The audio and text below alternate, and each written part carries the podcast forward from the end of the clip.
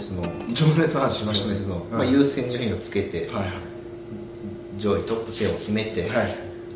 6位から10位はうん。捨てろと、うん。で上位5つのうん。情熱はいに集中して、うん。まあ人生というか、まあ、ビジネスというか、う過ごしてみると。そうですね。うんうん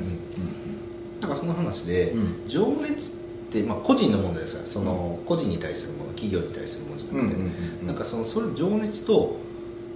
いわゆるビジネスがうん。実際どう関わってるのかなっていう部分ってちょっと不透明やったかななるほど。うん。まあ、ワクワクするのは分かると、うん。モチベーションが上がるのは分かると、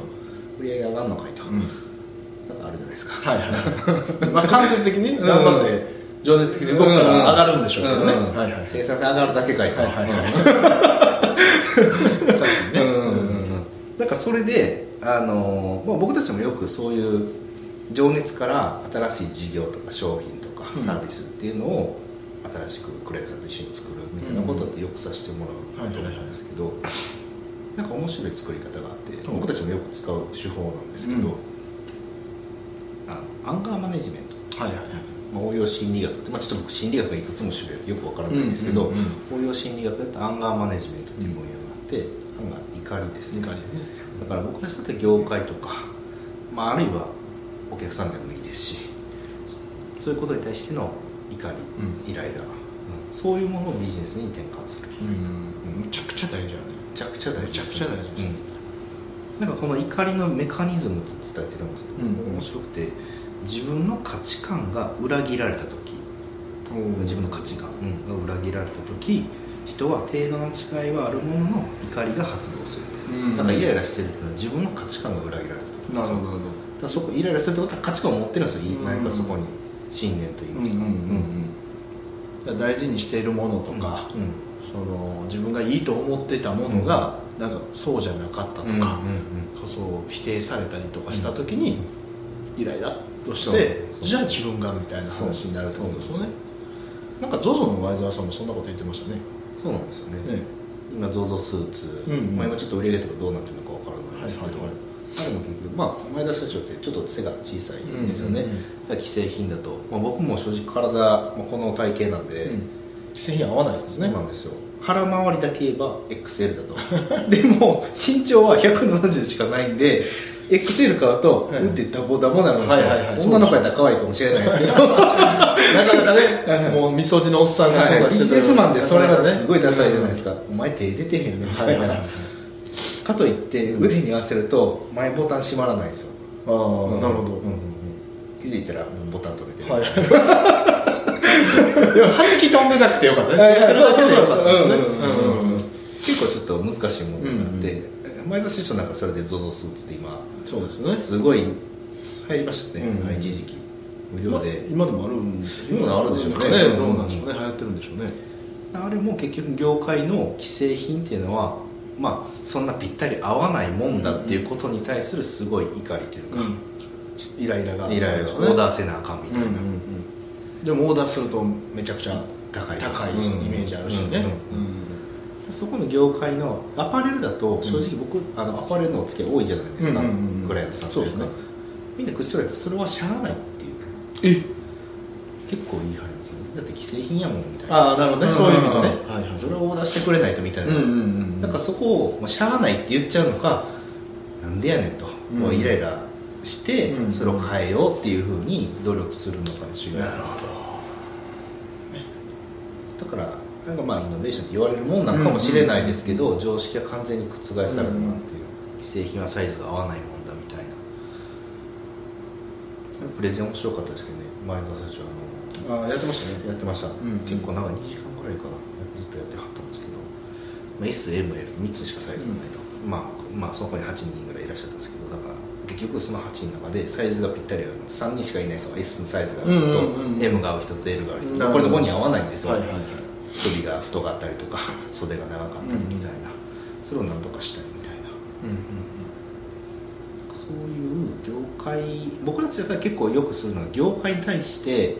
イライラしてることとかないですか？って結構経営者さんにヒアリングさせていただくことでする、確かにそのさっきの情熱的なものって何ですかって聞かれたら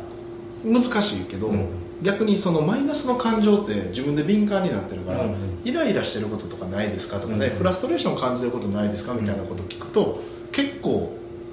マイナスのところはすぐ出てくる人なんかいっぱい出てきますね。うんうんうん。もう。他社の悪口出てくるときうんは、まあ主にしてありますし野田さんも結構言ってありましたよね当時。業界に対する。ちょっと僕は批判とかし人の批判とか一切しないのあで、れそうですか、はい。まあまあ批判かどうかは分からないですけど、はいはいまあ、分析結果ですよ、うんうんうん。あいい言葉使われました分析結果です、でもやっぱり自分たちはこうしたいっていう思いと業界のその今までの常識っていうものの、それは仕方ないですよみたいなことを言われると、うすごくイライラするっていうのは分かります。例えば僕らの業界で言ったら、その僕はセミナー事業みたいなのをメインにするつもりなんかさらさらなかったじゃないですかもともとはちゃんと企業に入り込んで、うん。直接のが僕の仕事やと思ってたと、うんうんうんでもいつの間にかこうセミナー事業に引っ張られてこう、こうつ 吊るし上げられてるわけですよね、でそこで感じたのはやっぱり8対の2の法則をすごく自分ごなんていうかな都合のいいように使いすぎてるという感じがしててでその時はすごいイライラしましたよね。だからセミナー講師の人たちとやっぱ交流とかあるじゃないですか、どうしても、でそこの懇親会でみんなが話してることはね、所詮やっぱり結局8対2の法則ですから僕らがなんぼ言ったって2割の人しか上がってこないんですよ、みたいなことを平然と言うわけですよ、いやそれやったらお前じゃなくていいんちゃうって、心の中では、なるほど。言わないですよもちろん、うん。セミナー講師の人が、うん。セミナーし、まあ、参加するなり参加したうん。何かワークショップなどの中で成果を出す人が10人いたら2人しかおらんと。いないと。まあ、そういうもんだと。そうそういうもんだから仕方ないんですよねってそうだそうだみたいな話になってるんですよね、いやちょっと待ってくれと。それだったら君が喋らなくてもテープレコーダーが喋ってもいいんじゃないのと。もともと2割が成果 そうそうそうそうそう。でも僕らの意識としてセミナーとかリアルでやってる以上勉強会をやってる以上8割の人を上げるっていう気持ちもしくは100%の人が上がってて、その人たちが世の中の2割に入って、うん。その周りの人が8割になるぐらいの気概持ってやらった方がいいんじゃないと、僕は思ってたんですよね、うんそれをもう2割の人しか上がってこないからって言われた瞬間イライラってして、もう絶対こいつらと付き合えへんと。めっちゃ感情揺さぶられすごいイライラしてるまあでもね、まあ、まあ理想としてはやっぱり全員が全員せっかく来てくれた人やから、うん何かしらのこう2割のね世の中のおまあ学んでない人たちではないと思うんですけど、努力もしてはる人たちやと思うんですけどその人たちの優位に立てるポジションを、あのいかにこう作ってあげるかっていうのが我々の仕事であって、そのコンテンツっていうか動画と同じような扱いで2割の人しか上がってこないとかね、うん。言っちゃうとどうなんみたいな、うんうんうん。そういう気持ちはやっぱあってやっぱ自分たちの塾とかそのコーチングに来る人はそうじゃない環境にしていくためにはどうしたらいいかってじゃあどうすればこの人たちを全員あの2割の人たちに入れるのかどうかっていうのを考えるのが我々の仕事じゃないかというような感じでは言ってたと思いますね。うんうんうんまあ確かに価値観として持ってはるかもしれないですねああるとそうじゃないと自分が存在する意味がないじゃないですか逆に言うと、うんうん、そいつじゃなくていい。俺じゃなくていいわけじゃないですか。なんかそういうのができれば面白いしそれこそそのあの一番最初に脳の中に出てくる言葉を変えろってねよく言われますけどどのようにすればできるのか、うん、できるかできないかっていう判断じゃなくてどのようにすればできるのかっていう問いかけをこうする繰り返すことで多分その ZOZO のねうんうん。その既製品でも体にフィットするものがどうやったらできるのかっていうのを追求するっていうのがやっぱビジネスというか、うん。我々の仕事じゃないかなっていうのはすごい感じます。ね、うん。そうそうそうそう。言い訳に使ってる気もしますけどね。とすごい感じたんですよ、うんえー、と思ってまあ、セミナー参加者自体多分特殊な人やと思う。セミナーに参加するあまあ確かにそそれが2割だとしたら、うん。その中の2割やから、うん。2割の2割で4%みたいな。みたいな。なんかねどうなんそれっていう、だからまあそうかどうかわからないですけど、まあ、僕のところに来てくれた人はかなりの確率でやっぱりある程度の成果を上げてくれるじゃないですかでそれって意識の違いじゃないですか、う。ん。そもそも講師の人が諦めてた。あそうそうそう。そう僕らが諦めたらあかんでしょ、うんうん何のためにねその例えば北海道からわざわざね、うんうんあの東京に来て、そうですね、ホテル取って、ね、お金払って来てくれる人たちに対してそんな動画みたいなこと言ってどうすんねんみたいなね、言っても僕らが携わらせてもらった人はそれなりに仲売れてるトップ講師の人たちじゃないですか、そのトップ講師って言われてる人たちがそのレベル、その僕らは一番下でね、まだまだこれひよっこですよ講師としてはね、うんでも塗り替えれなおかしいなっていうか、その人たちを超えられへんかったら意味ないなって思いましたよねその時に。やっぱり。あこ僕の考え方で埋め尽くしたいみたいな、いいですね、うん。原動力になってますそうなりましたね相当、でもやっぱりそれはあの今でもそういう思いもあるし、そのそういう声も聞いてしまうから、やっぱそういうのはやっぱ悔しい。うんうんうんだから僕らの業界がセミナー講師やってます。えー、なんかうさんくさい。うん。うんで感覚的に感じられるっていうのは、おそらくそういう考え方の蔓延じゃないかなと思ったりとかね、するし。やっぱりセミナー講師やってますってあ素晴らしい仕事ですねって、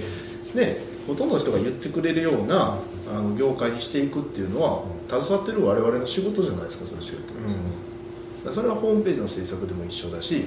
そのコンサルティングという業態もそうだし、うん。なんかうさんくさいじゃないですか、正直。うさんくさいです。あの世間一般でも、うん。うさんくさい職業ランキングダントツ1ダントツ1ダントツ1ダントツ1でもまあ言ったら僕らもねコンサルタントとまあ周りからは呼ばれるわけで、その端くれとしてはね、